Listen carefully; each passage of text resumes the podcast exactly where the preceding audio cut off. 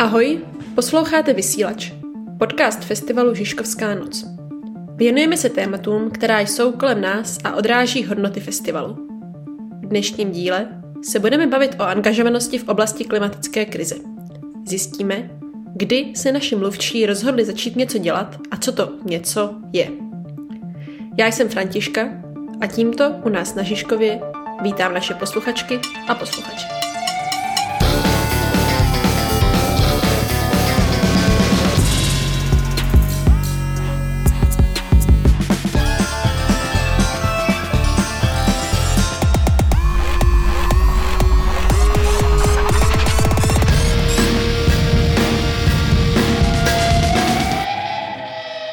Úvod bych ráda poprosila všechny, co nás posloucháte, o trochu větší strpení a abyste nám odpustili asi trošku horší kvalitu zvuku, než na kterou jste zvyklí, ale další vlna pandemie se nevyhla ani nám a e, já, moderátorka, tak jsem momentálně v izolaci, takže naši hosté byli tak hodní, že souhlasili s tím, že se připojíme přes videohovor a doufám, že i tak, tak společně nahrajeme něco, co bude pro všechny naše posluchačky a posluchači zajímavé. A o čem se teda budeme bavit? Tady tenhle podcast tak bude nějakým způsobem o klimatické krizi, ale pravděpodobně ani ne tak o samotném tom procesu, který probíhá, ale spíš o tom, proč někteří lidé se rozhodnou něco, ať už to něco je cokoliv, s tím začít chtít dělat. Ale kdyby někdo z vás, co nás posloucháte, tak uh, jste přece jenom si chtěli poslechnout nějaký jiný audio obsah, tak tady mám pro vás rovnou dva typy, kde mluví někdo právě s organizací, odkud jsou naši hosté. Jedno je Studio N, ve kterém před pár měsíci tak byl Ondráš přibyl z Fakt o klimatu a mluvil o klimatickém summitu v Glasgow. A druhý je díl Kolapsu, ve kterém Martin Vrba, který tuším také působí v Extinction Rebellion jako Honza, náš host, tak mluvil o reportu IPCC. A pak samozřejmě tady máme i podcast 2050 od o, o klimatu, ke kterému se dost možná dostaneme. Ale teď už tedy k tomu, kdo jsou naši dnešní hosté. Je jimi Kristýna Zákopčanová, která má krom jiného na starost vizuální komunikaci dat ve faktech o klimatu a Honza Voves, který působí v komunikační skupině a občas i v logistice hnutí Extinction Rebellion. Tak já vás tady vítám. Ahoj. Ahoj, dík za pozvání. A teď tedy dám konečně prostor vám, abyste o sobě něco řekli. Tak možná poprosím Kristýnu. Tak na začátek bych asi o sobě řekla, že vlastně se profesně zabývám tím, že pomáhám komunikovat nějaká data, informace a sdělení pomocí obrázku a grafů, protože vlastně nad grafem, nad obrázkem se nám mnohem líp přemýšlí, mnohem líp komunikuje. Asi to znáte, eh, když se někoho zeptáte, eh, jak se dostanete do Lidlu, tak co je pro vás lepší, když vám ukáže mapu nebo vám to řekne jenom slovy. Tady tu práci dělám teďka ve dvou organizacích, jsou to primárně fakta o klimatu, o kterých se dneska budeme bavit a ještě to dělám v sekci datové žurnalistiky na iroslasu.cz. A Honzo? Tak eh, já kromě eh, nějaký svý jako občanský angažovanosti nebo aktivismu, co se klimatu týče, tak eh, ještě pořád studuju teď na filozofické fakultě a pracuji v sociálních službách, ale to, co mě nějak na každodenní úrovni baví a naplňuje, je právě ta angažovanost. Tak o tom se určitě dozvíme víc.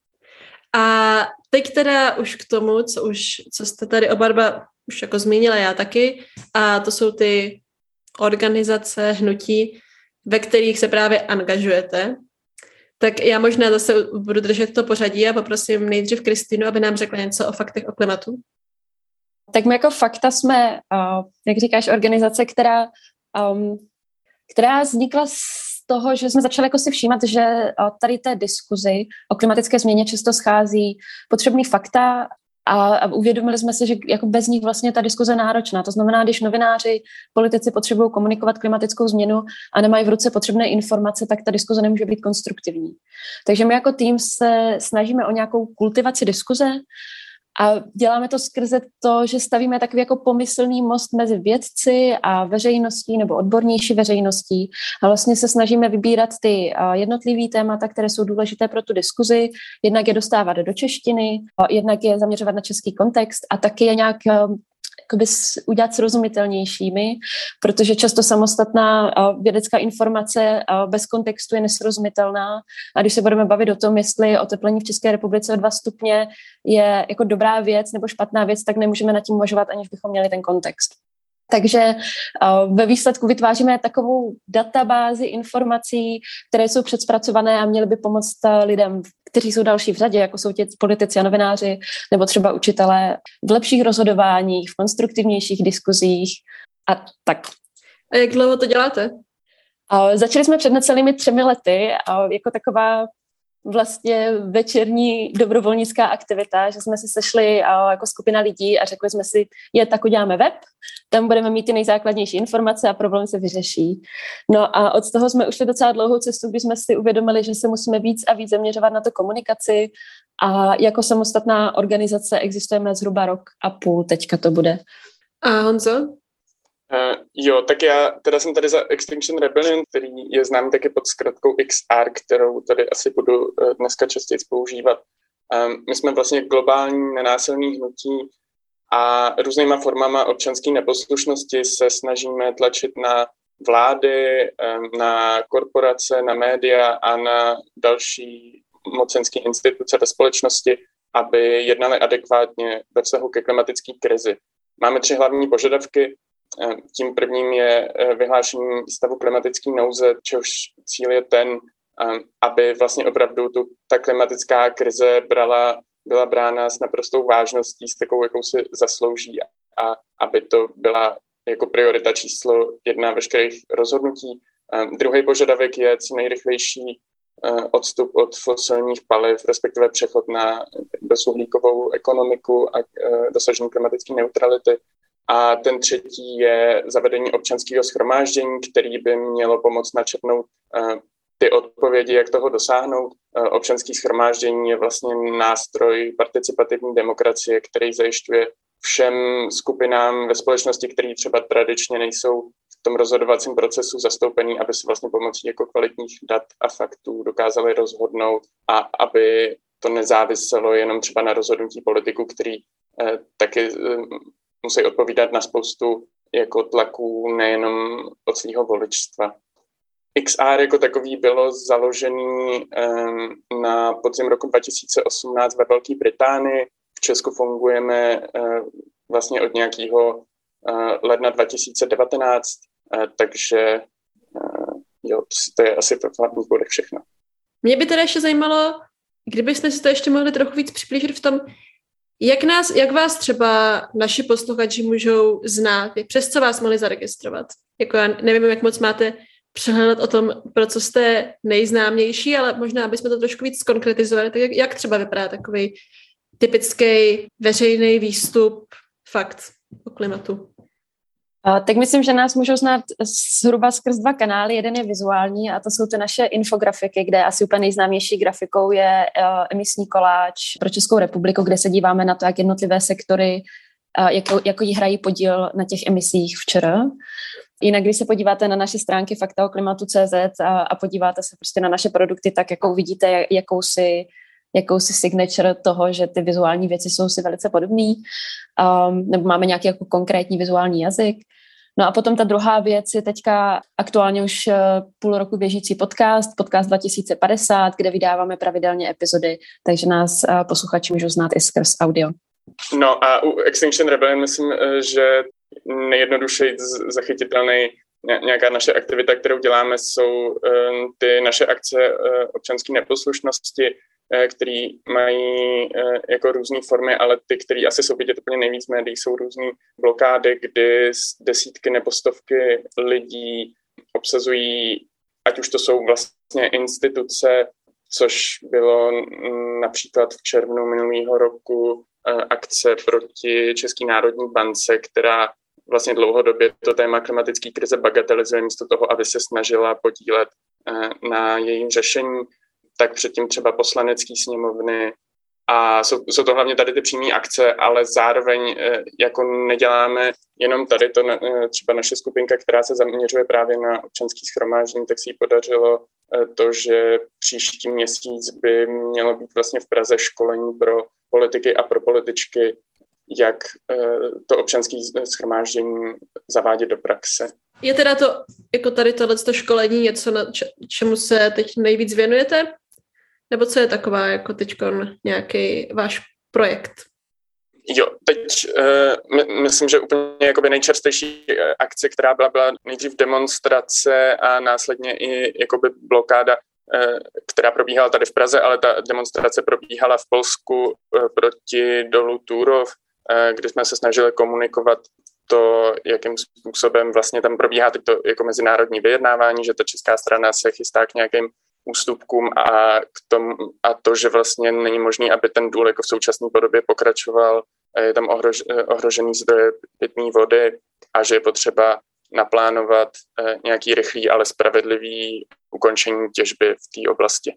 Mě by ještě zajímalo k faktům, Kristýno, že ty jsi zmiňovala, že to připravujete tak jako pro novináře, pro veřejnost, pro učitele a máte nějakou zpětnou vazbu třeba od někoho, jako jak s tím, eh, jak, jak s těmi vašimi výstupy interagují, jestli máte nějaké jako historky?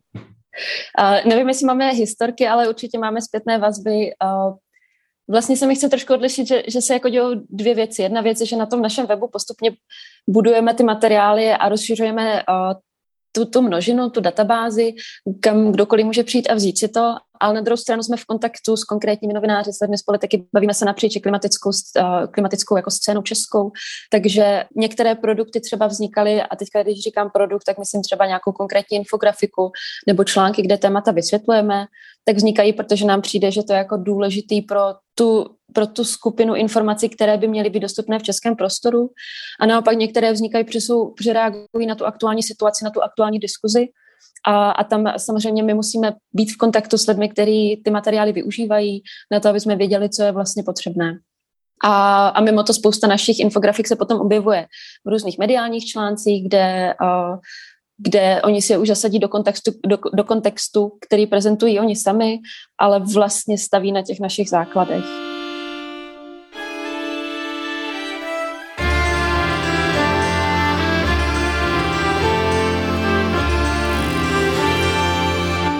Jak jsme teď slyšeli, tak i přesto, že se XR a fakta věnují stejnému, řekněme, společenskému problému, tak to dělají dost odlišnýma způsobama.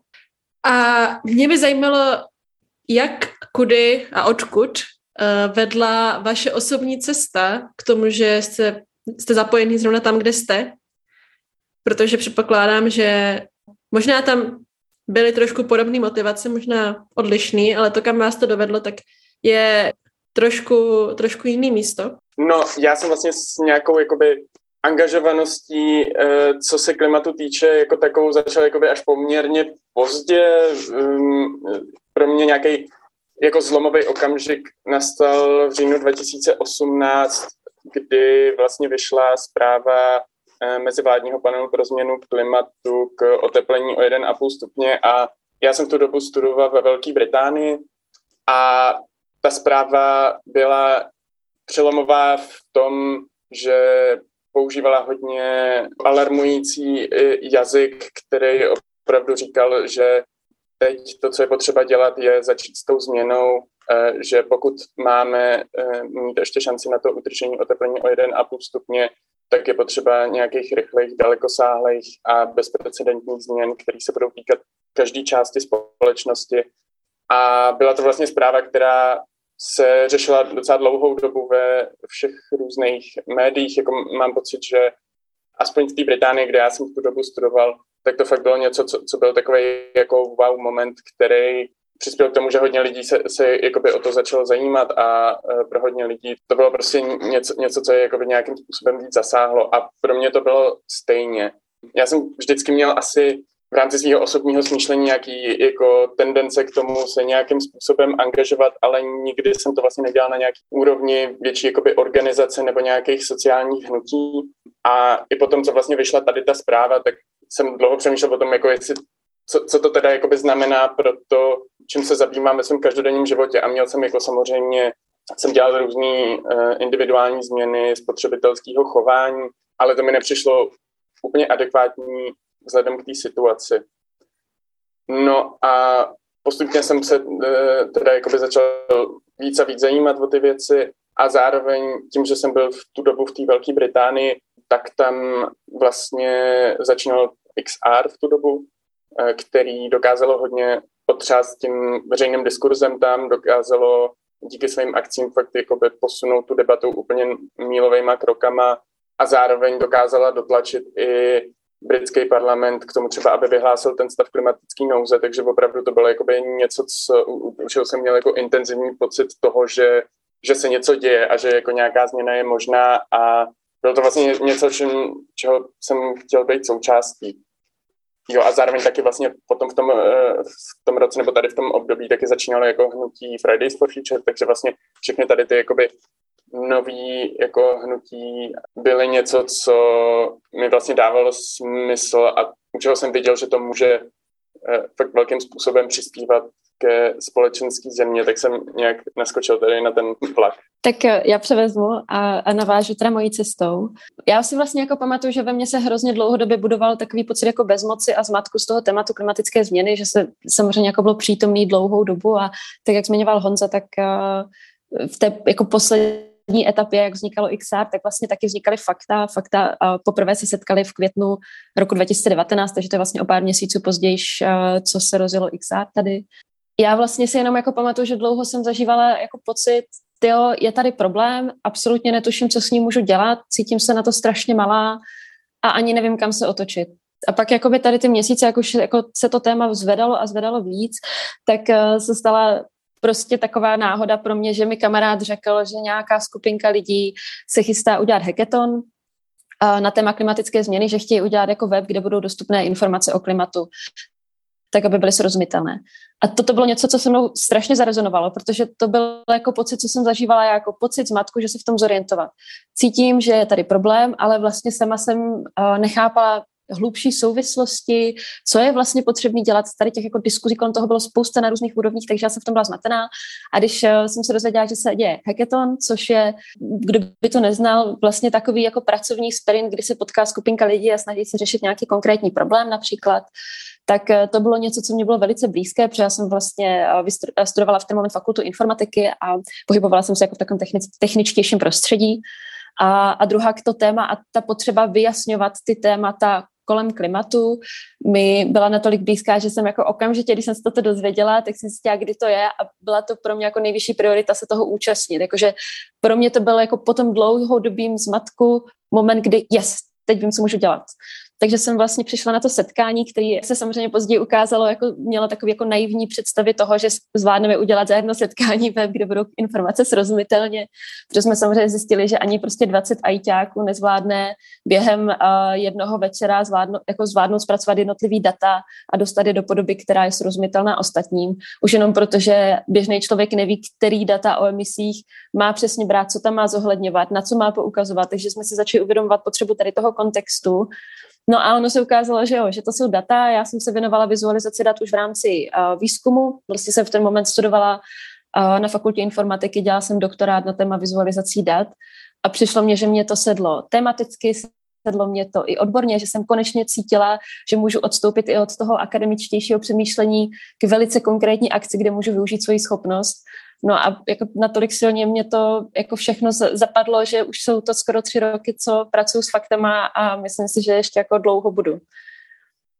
To jsou takový hezký příběhy. Já bych možná ještě Honzu poprosila, jestli by doplnil podobně jako Kristýna, tak co přesně si začal na začátku dělat, když si říkal, že jsi naskočil na ten vlak, tak eh, na jakou pozici? No, on to byl vlastně u mě takový jako postupný vývoj, který uh, začal teda tím, eh, jak už jsem říkal, nějakýma jako různýma eh, způsobama jsem měnil své spotřebitelské chování, jako doprava, stravování a, a tak, ale jako teda jenom jako recyklovat mi nepřišlo úplně eh, dostatečný. A potom jsem se vlastně začal angažovat v rámci té univerzity, kde jsem organizoval petici na to, aby ta univerzita vlastně vyhlásila stav klimatický nouze, což je něco, co ty britské univerzity eh, vlastně spousta z nich v té době dělala a taky, aby, tu, eh, aby vlastně měli nějaký závazky dosažení klimatické neutrality a aby i to téma nějakým způsobem reflektovali vlastně v osnovách.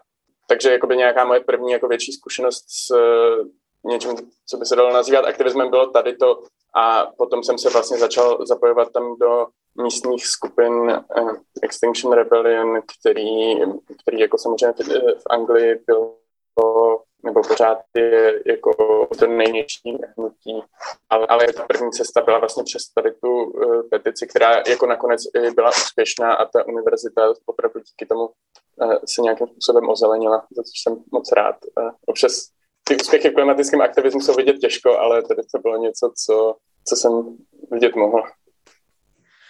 A vy vlastně oba dva máte docela podobnou, řekněme, časovou osu, že jste začali tak nějak před těma třema rokama zhruba. A kam jste za ty tři roky vy osobně ušli? Jak se liší to, co děláte? Nebo liší se to nějak? Liší se to, jak se v tom cítíte, to, co děláte? Nebo je to jako tři roky nějak tak stabilní? Minimálně Honza se přestěhoval zpátky do Česka, takže předpokládám, že tam musel být docela zlom. Pro mě se osobně změnilo spoustu věcí, jako jednak eh, teda ten eh, rozdíl mezi tím, když jsem dělal nějaký aktivity v Anglii a když jsem, když vlastně dělám něco tady, je vůbec ta úroveň té veřejné debaty a jako jednak to, že teda samozřejmě tam je možný se bavit o úplně jako radikálně jiných věcech, než o čem je možný se bavit tady, ale i vlastně ve vztahu jakoby k nějaký občanské angažovanosti, kdy tam eh, je, jsou na to lidi asi mnohem, mnohem víc zvyklí a je to vlastně v podstatě mnohem jakoby mainstreamovější se nějak eh, jako veřejně zabývat tím okolím a eh, jako v Anglii třeba půlku toho hnutí táhnou babičky v důchodu, což, což je hrozně sympatický a něco, co tady je asi těžko dosažitelný. Co se pak změnilo jako v mém osobním životě je jako jednak, jednak samozřejmě pomohlo jako získat spoustu nových zkušeností, eh, vybudovat si okolo toho nějakou komunitu, a, ale taky je to něco, co mi vlastně nabídlo jako spoustu východisek k nějakým jako životním otázkám, jsem tím váhal, eh, co, co dává smysl dělat a co ne. A přijde mi, že tváří v tvář takovýhle výzvě je těžko možný dělat něco, co se tím aspoň nějakým způsobem nezabývá a co se na to aspoň nějakým způsobem nesnaží odpovědět. Ale tak eh, co se změnilo pro mě, pro mě vlastně asi hlavně eh, to, že já jsem do toho vstupovala jako člověk, co tomu tématu klimatu jako nerozumí a dlouhou dobu jsem se za to i styděla. A myslím si, že časem jsem pochopila, jaká je moje role, že já hold nejsem ten odborník, který má zvládat házet eh, fakta na vyžádání a dokázat strategicky přemýšlet nad vším. Takže já jsem jako na začátku měla takovou jako naivnější pro mě představu, že tyjo, když přístupňujeme informace, tak si je všichni přečtou a svět bude v pořádku. Takže vlastně o toho jsem udělala jako vnitřně a myslím si, že i jako v týmu se, se to trošku jako odráželo v tom týmu fakt a tom, jak tu práci děláme, že jsme se začali jako víc zamýšlet nad tím, co jsou fakty strategické místa, co jsou ty pákové body, které je potřeba řešit a že možná to, že moje uh, nejlepší kamarádka nebude mít stejný názor na klima, není takový problém. Takže to jako, uh, to si myslím, že se odrazilo i v té práci, v tom, co jako já zkouším komunikovat skrz ty grafiky, skrz ty infografiky, které vytváříme. A druhá věc, ze které mám jako neuvěřitelnou radost vlastně, je, že dneska mám pocit, že se v tom tématu klimatu orientu alespoň základně. Samozřejmě nejsem schopná uh, navrhovat uh, nebo jako řešit, který, který energetický mix je správný, nebo jaká má být ta správná cesta, na to jsou tady odborníci, ale myslím si, že jako to, že a, a možná kvůli tomu jako zmíním, jak vlastně vypadá moje práce ve faktech. Já jsem tam jako nějaký designer vizuální komunikace a možná, možná jako dobrá podoba je říct, že jsem takový jako vizuální novinář, že já přicházím za odborníky, za analytiky, za lidmi, kteří ty informace mají a ptám se jich, jako co tam je za informace, co z nich je důležitý, co je to sdělení, co chceme komunikovat, proč to chceme komunikovat a vlastně jako děláme takový designový proces toho, co je cílem. No a díky tomu, že jsem se jako dlouho, dlouho ptala, tak jsem získala jako spoustu, uh, spoustu informací. Samozřejmě spoustu fakt jsem zase zapomněla, ale mám tady ten pocit toho propojení, že jsem jako pocítila, co to je za, za tu komplexitu, možná i kam už vstupovat nechci. A, a říkám to trošku vědomě i s tím, že možná jsou jako někdo z posluchačů to má podobně jako já, že cítí, že tyjo, je tady problém klimatické změny, ale vlastně si nejsem jist, která ta část je jako důležitější, nebo se má víc řešit, nebo jak to spolu souvisí. Že to vlastně jako v pořádku, protože to na tolik komplexní oblast je fakt těžký um, si být jistý, že víte. Uh, takže, takže to je jedna část. Určitě si myslím, že mě to posunulo i profesně, protože jsem se vlastně čím dál, na začátku jsme na začátku jsme vlastně vzali nějaká data, tak první graf, co jsme dělali, bylo, bylo oteplení v České republice, druhý byl právě ten koláč emisí, prostě o tom, jak, jak jednotlivé sektory produkují hodně emisí a tam jsem se na to dívala víc datově. Máme data, nakreslím do grafu. Teďka mně přijde, že už eh, mám jako čím dál tím silnější linku toho hledání, toho sdělení, takže si myslím, že jako dřív, než začnu kreslit graf, tak si vyjasním, proč ho děláme, což eh, si myslím, že mě profesně hodně, hodně pomohlo. No a pak mám ještě takovou jednu linku, která je asi už jako víc osobnější a to je, že jsem se hodně posunula v diskuzích. Že možná na začátku, když jsem se bavila s lidmi, kteří měli jiný názor, tak jsem měla i tendenci víc do sporu nebo do konfrontace, nebo a jako bavit se o těch faktech. A za tu dobu, co jsem v tom tématu, a samozřejmě se ke mně dostalo spoustu výzkumů, ať už psychologických, sociologických, jak to lidi vnímají, tak mám dneska v tom tématu hrozně víc pochopení.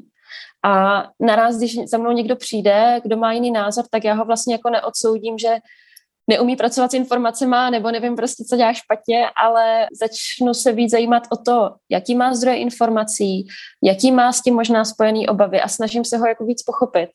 A přijde mi, že i toto pro mě jako dává takovou naději, že se o tom tématu můžeme bavit, i když máme navenek jiné postoje, ale často zjistíme, že ty hodnoty na začátku jsou stejné, jenom jsme měli po ruce jiné informace, jiné skupiny lidí a to nás zavedlo někam jinam. Takže já jako cítím i takový pocit toho sladění nebo pochopení nebo jako přijetí a, a ve výsledku je tady to i pocit, co mi potom dává naději, že se ten problém může řešit a posunout. Jestli, jestli ještě můžu doplnit, já jsem si vlastně teď uvědomil, že taky, eh, když se teď mluvila Kristýna vlastně o nějakém jako vytváření a vztahu těm informacím, že pro mě taky jedna důležitá věc, co jsem si za tu dobu uvědomil, je, že člověk nikdy nebude mít k dispozici vlastně kompletní informace a dřív jsem měl vlastně hodně pohled uh, na to, že abych se jako o něco veřejně zasazoval a dával, dával jakoby v sázku nějak uh, svoje, svoje jméno nebo, nebo se za to jakoby veřejně postavil, tak vlastně o tom musím vědět jako strašně moc a být v té oblasti pomalu expert.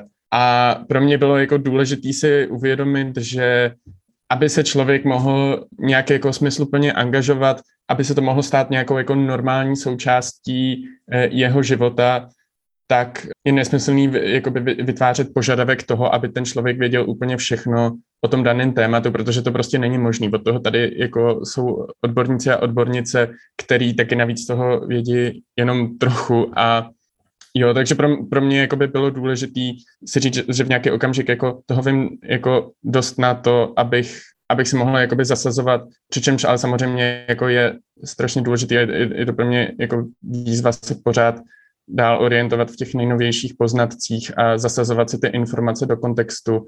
A jsem strašně rád za to, co vlastně fakta o klimatu dělají, že ty, eh, že ty data jako zpřístupňují srozumitelným způsobem, který se dá dobře používat v rámci, v rámci nějaký komunikace na veřejnost. Ale vlastně jakoby i pro mě bylo důležité uvědomění si toho, že, že kromě toho, že ty informace vím, tak podle nich taky musím nějak jednat, i když je nevím úplně všechny. Já chci poděkovat Honzi uh, za pochvalu, nebo za to, že ti ty informace přijdou užitečný. To je pro nás vlastně strašně důležitý. A, mně se ještě jako na to, to chce taky zareagovat, že já si jako fakt pamatuju ty začátky, kdy já jsem se bála zeptat Ondráše na to prostě, co je CO2 ekvivalent a říkala jsem si, že asi bych měla vědět, co to znamená ekvivalent jako CO2 ekvivalent. CO2 se o tom pořád mluví v kontextu klimatické změny.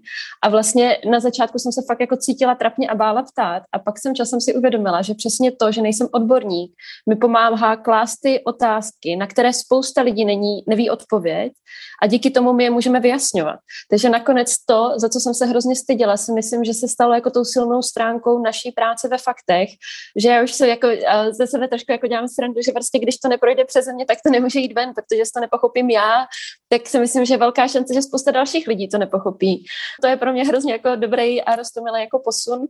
A ještě mě tam uh, napadla jedna věc, a to, že jako doteď vlastně zažívám občas pocit studu a potřebuji jako s tím aktivně pracovat a pracuji a přijímám to, že se v těch věcech nevyznám, nebo i když prostě před rokem jsme dělali studie různých možných scénářů transformace energetiky, tak jsem o tom věděla hrozně moc informací a teďka jsem je zase zapomněla. A nepamatuju si ani ty konkrétní scénáře, v čem se liší a, a že vlastně pro mě je to stále aktivní téma. Myslím si, že už ho mám jako z velké části přijaté, nebo jako v běžném životě ho mám přijaté, ale občas jsou situace, co mi jako nastartují pocit, jo, neměla bys to znát. A jednou z těch situací je třeba takovýto podcast, kde se mě někdo pozve, abych mluvila o své angažovanosti v tématu klimatické změny a já si říkám, ty, ale ono dojde na odborné informace, já nebudu vědět a to bych jako měla. A vlastně jako fakt si říct, že my jsme jako obyčejná, nebo do nějaké míry jsme obyčejná organizace, která potřebuje nejenom odborníky, ale potřebuje produkční tým, potřebuje účetní, potřebuje uh, někoho, kdo řeší back office. A to jsou lidi, co nepotřebují být odborníci, ale myslím si, že pro spoustu lidí to může být problém se chtít zapojit, protože nebudou znát stejné věci.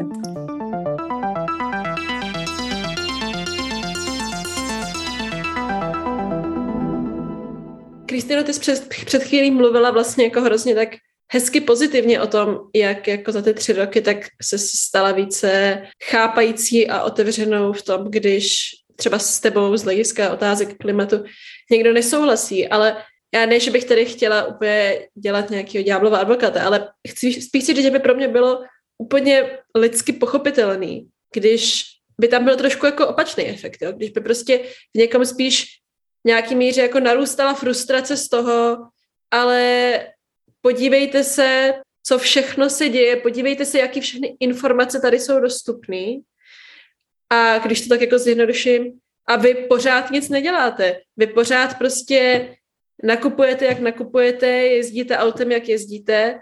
Jak je to možný?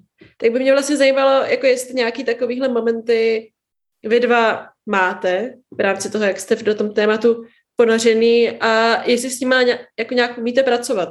Protože si dokáže představit, že to může být docela destruktivní anebo prostě psychicky náročný být konfrontovaný s tím, že jako i přesto, že je tady nějaká, řekněme, zvedající se vlna povědomí a chutí něco dělat, tak rozhodně nejsme prostě uprostřed revoluce. Tak já na to možná uh, zrovna zareaguju. Určitě mám pocity a, momenty nepochopení, kdy slyším někoho mluvit a říkám si, jak může tady tu informaci jako odvodit z toho, co jako na začátku představil, nebo jak si může tady ty věci myslet.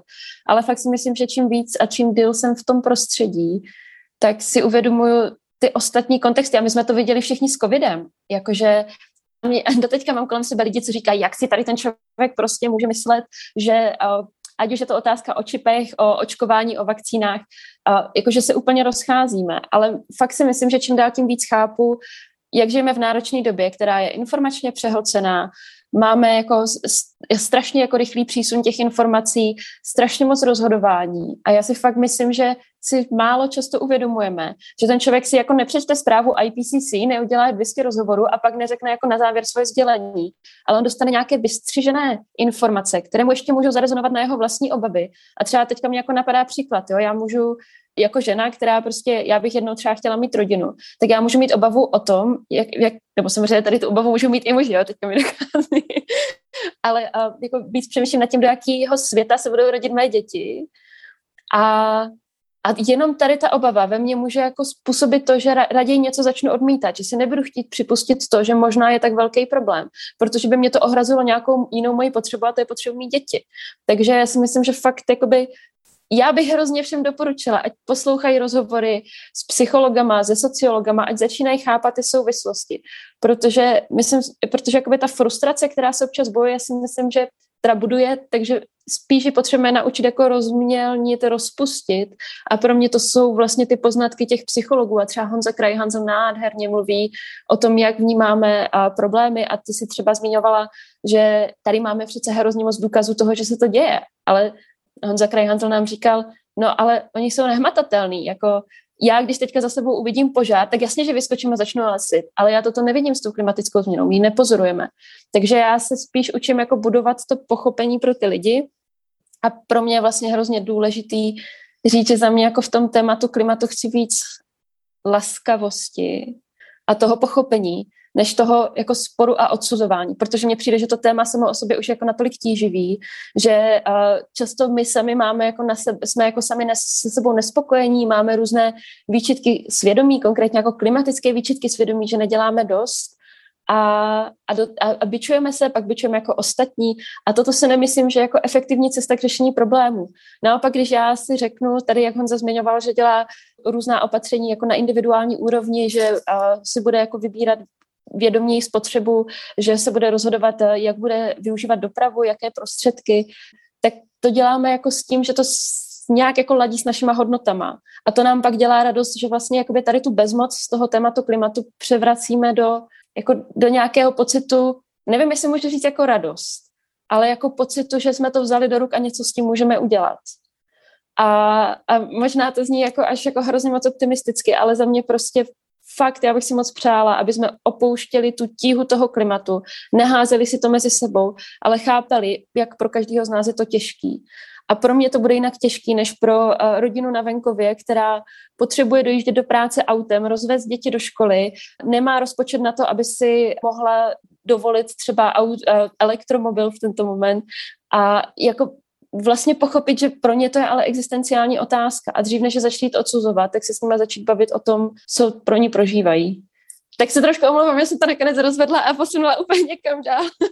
Jo, já vlastně, mě, eh, pro mě je nějaká problematika jako pochopení té situace a nějaký adekvátní reakce na ty informace, eh, které jsou k dispozici, tak to hodně jako záleží na tom, o kom se vlastně bavíme hodně těžko bychom mohli vyčítat prostě eh, normálním lidem, kteří mají své vlastní životy, kteří mají svoji vlastní práci, eh, který eh, dost často můžou jakoby řešit potíže jako existenciálního charakteru, zvlášť momentálně v pandemii, tak těžko jim vyčítat to, že po tom, co někde zahlídnou zprávu o tom, že nám hrozí oteplení o víc než 2 stupně Celzia do konce století, tak těžko jim vyčítat, že nepřehodnotí okamžitě svůj život, neprodají svoje auto, nezačnou, že prostě ne, nezmění jako na sobě úplně všechno, neodejdou z práce a nezačnou dělat eh, jako klimatický aktivismus.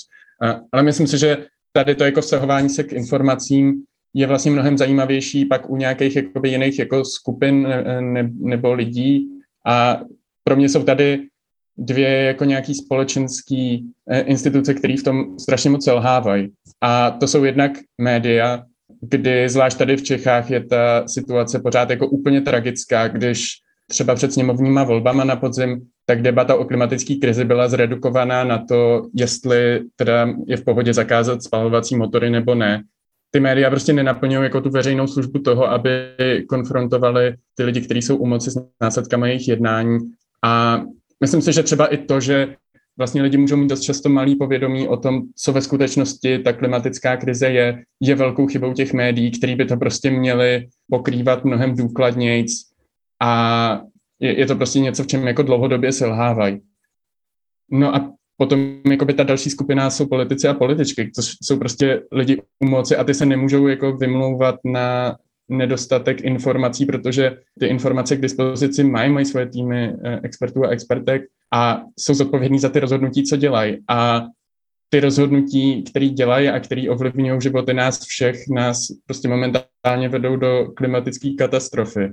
Takže myslím, že hlavně tady ty, tady ty jakoby dvě, dvě skupiny, politici, média, pak samozřejmě jako další věc jsou, jsou jako soukromí firmy a korporace, u kterých je to ale ještě jakoby složitější s tím, že oni nedělají že jakoby jenom tu veřejnou službu, jako tady ty dvě skupiny, ale nějakým způsobem se zasazují i o vlastní zisk. Je otázka, jestli je to dobře nebo špatně, ale, ale pro mě jakoby hlavně politici a média jsou ty skupiny, který naprosto selhávají v tom jednat adekvátně ve vztahu k těm informacím, které víme a které jsou jakoby nepopíratelné.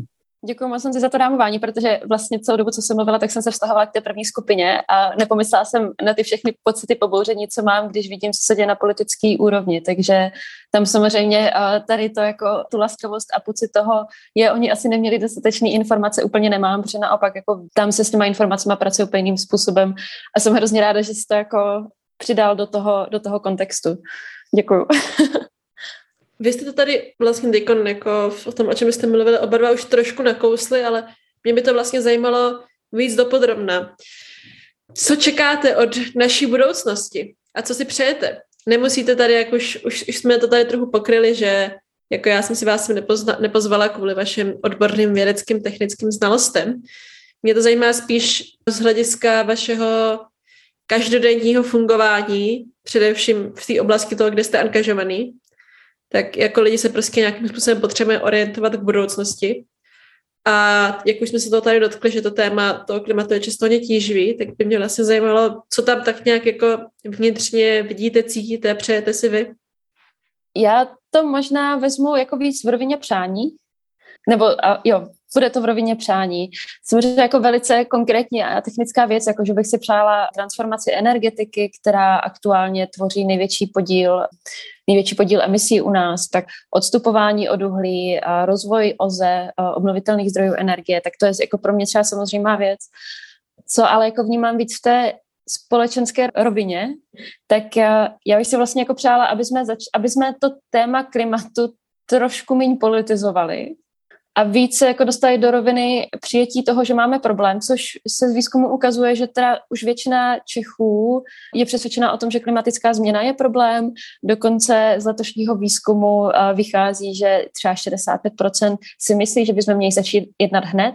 Takže jakoby už u těch lidí se ten postoj změnil a já bych si vlastně hrozně moc přála, aby se to téma stalo jako společensky ucelenější, aby jsme jako pochopili, že jsme v tom jako společnost spolu. Samozřejmě, že jsou tady nahoře nějací hráči, kteří můžou mít různé zájmy, ale jsme společnost plná odborníků a, a hrozně moc bych si přála, aby se jako na takhle komplexní problém začaly dít konstruktivnější diskuze, které staví víc na faktech, které se dívají na reální možnosti a jako vedli se, hledali jako společně řešení. Protože co mně přijde, že teďka se hodně děje, že taková jako přestřelka a jako veškerý témata se politizují a, a často jako se pak stavíme jenom na stranu toho politika, kterýho bychom vlastně volili. Ale to téma klimatu je jako apolitické, že? Jako klima prostě nemá jednoho kámoše v politické straně a pak jako dru- s druhou stranou se nekámoší. Ten problém klimatu jako na nás dopadne na všechny. Takže vlastně si myslím, že když bychom se jako spojili víc jako společnost, což vlastně znamená přijmout nejenom to, že to je problém, ale připustit i to, že to bude znamenat změnu. A myslím si, že to je něco, na co jako, ready ještě ne, jako, jako lidé nejsme ready, že si řekneme, jasně, je tady klima, je tady problém, ať se řeší, ale nejsou ochotní jako udělat nějaké nepopulární kroky ve svých životech. A abych vlastně chtěla vidět tady ten posun ve společnosti, kdy budeme ochotní udělat nějaké ústupky a kdy budeme ochotní se bavit o tom, pro koho to znamená jaký ústupek. Aby jsme brali ohled na jednotlivé skupiny, které mají různé problémy, nebo jako rozdílné problémy. Takže to je asi jako jedno takový velký přání za mě. Předám to Honzovi a když tak jo, třeba potom ještě um, doplním. Já jsem ohledně budoucnosti hrozně, hrozně skeptický, um, protože ta klimatická krize je nějaký problém, který není to jako problém, který my můžeme vyřešit a pak už prostě tady ten problém nebude. Ta klimatická krize tady je a bude tady pořád a nedá se mluvit o tom, že je to nějaký nový normál, protože to, jak to vypadá teď, je jako eh, jedna věc, ale za pět let to bude horší, ale ani za těch pět let to nebude ten nový normál. Ten, za pět let to bude zase horší a bude to něco, co se bude pořád, pořád dál zhoršovat a my, pokud jako se nám hodně podaří s tím něco udělat, tak to třeba dokážeme na nějaký úrovni zastavit. Ale jako minimálně, co se těch čistě jako fyzikálních zákonů týče, tak ta tý, jakoby věci vývoje klimatu týče, tak, ta, tak jakoby v té budoucnosti prostě nevidím moc pozitivní vývoj. Ale jako přesto nějaký představy nebo naděje mám, nějaký dlouhodobý, který, nevím, k tomu se možná dostaneme později, ale co se těch jako krátkodobých týče, tak vlastně možná mám trošku na to nějaký úplně jakoby opačný názor než ty, Kristýno, že já hrozně moc doufám, že, že naopak se ta klimatická krize jakoby znova hodně spolitizuje, ale asi ne, ne, ne spolitizuje v tom smyslu, že v tom smyslu politiky, že politika je prostě nějaká jakoby technokratická zpráva eh, našich institucí a my se musíme eh, vybrat, která eh, jako z těch nabízených variant je nejlepší a jestli prostě chceme o pár procent víc rozpočtu dávat sem nebo tam. Ale spíš hrozně moc doufám v nějaký jako obnovení momentu politična toho, kdy najednou ten slogan, že jiný svět je možný, není jenom něco, co si prostě říkají aktivisti a aktivistky na demonstraci, ale je to něco, co bytostně pocituje celá společnost.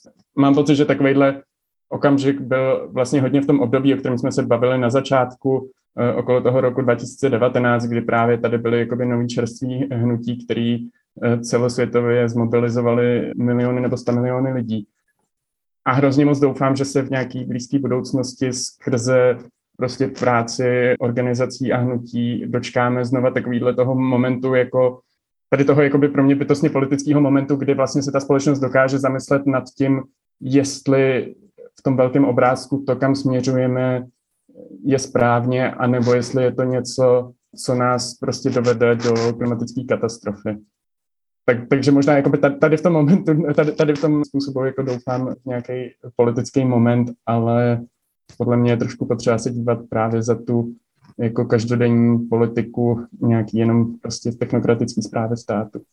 A to vlastně s tebou docela souzním. Já jsem možná jako ten termín použila jako s trošku jiným obsahem. Když jsem, jako, když jsem popisovala jako termín, jakože to moc jako spolitizovaný, tak uh, mě možná vadily ty konkrétní narrativy, které se teďka nachází v té, jako na té politické úrovni, ale samozřejmě jako ono je nevyhnutelné, aby to téma bylo na té politické úrovni přítomné, aby se mohlo řešit ale myslím, že to jako země jako mluví trošku frustrace z toho, že ve společnosti je teďka prostě narrativ, a buď budeme řešit klimatickou změnu, nebo zachrání, zachráníme průmysl, což je vlastně jako nesmysl, to se vůbec jako nevylučuje, že jo. Takže s tebou ve výsledku souhlasím. Já vám umím moc děkuji a taky mám pocit, že jako bychom tady mohli mít teď další hodinovou debatu o tom, co je to, co znamená slovo politika a že tam by se asi trošku ukázalo, že to každý používáme trošku jiným slova smyslu. Ale protože už si pobíráme docela dlouho a spadlo tady toho spoustu zajímavého, tak já bych vlastně chtěla využít tady poslední otázky k tomu, aby vám dala prostor říct něco těm z našich posluchačů a posluchaček, kteří možná jako během teď toho, co nás tady, nevím, tu hodinu poslouchali, tak si řekli, hej, já vlastně něco chci začít dělat. A ať už kvůli tomu, že jste jim třeba vysvětlili, že nemusí být úplně experti na celý to téma jenom proto, aby se mohli angažovat. A nebo to byla třeba poslední kapka a řekli si, že jako recyklovat jim nestačí. A co byste Já myslím, že jako není asi překvapivý, když budu říkat, že eh, nějaký způsob jako veřejného zapojení se, veřejné angažovanosti je podle mě to, co je teď jako bezpodmínečně nutný, že to opravdu jako není o tom, že si tady důkladně zrecyklujeme náš odpad a budeme jíst méně masa. To jsou samozřejmě jako věci, které jsou nutné, ale eh, není to samo o sobě něco, co dokáže přivodit tu změnu, kterou potřebujeme. Pro mě osobně ta, eh, ta jako nejdůležitější věc je se nějak angažovat jako vlastně politicky a eh, a veřejně eh, v nějakých organizacích nebo hnutích. Je jich tady spousta. Vlastně mě udivuje na to, jak malá jsme země, eh, tak kolik různých eh, jako organizací a hnutí, které se zabývají změnou klimatu, tady máme. A takže, takže myslím, že každý si dokáže najít to, co, to, co je mu sympatický. Jako za mě osobně samozřejmě XR je jako skvělý hnutí. Um, chápu, že ty metody jako můžou někomu připadat třeba hodně radikální, eh, zase na druhou stranu vzhledem k té situaci eh, mi přijdou naprosto adekvátní. XR je podle mě hnutí, který je jako úžasně barevný a rozmanitý. Je to hnutí, kde jsou jako mladí studenti a studentky, lidi středního věku, rodiče, eh, lidi staršího věku a to, že člověk v tom hnutí je, neznamená, že se nutně musí sednout do prostřed silnice ale eh, je tam jako strašně moc eh, nejrůznějších, eh, nejrůznějších aktivit, který, se kterými je potřeba pomoct. A, ale jako samozřejmě nejdůležitější je se angažovat, ať už je to v XR nebo, nebo kdekoliv jinde. Tak já to možná doplním. Myslím si, že se jako můžeme dívat na, právě na ty dvě roviny, že můžeme se dívat na to, jak si chceme sami třeba snížit uhlíkovou stopu, naši individuální uhlíkovou stopu, což je určitě jako důležitá věc a je to něco, co nám dává pocit, že sami s tou krizí bojujeme, ale co je opravdu jako potřebný je pracovat na té systémové úrovni, jak zmiňuje, Honza, a já bych v tomto byla jako trošku otevřenější, třeba jenom skrz to, že já jsem člověk, co um, Myslím, myslím si, že jako ráda sedím v koutě, v tichu a trošku hůř se mi jako vystupuje do aktivních rolí. A vlastně tady bych chtěla říct, pojďte se zamyslet nad tím, co dokážete. Jestli máte kapacitu jít do politiky a vést tam diskuze o klimatických tématech, pojďte to dělat. Jestli máte kapacitu jít na zastupitelstvo a ptát se politiků, co řeší, jestli to řeší dostatečně, pojďte to dělat. Jestli dokážete napsat uh, dopis, super. Jestli toto je něco, na co třeba nemáte, tak pojďte hledat jinde. Jestli máte trošku volného času a jste programátor, jak říkal Honza, je tady hromadu organizací, která potřebuje potřebuje pomoc jako ve spoustě rovin. Takže pokud máte uh, libovolnou odbornost, pojďte ji nabídnout.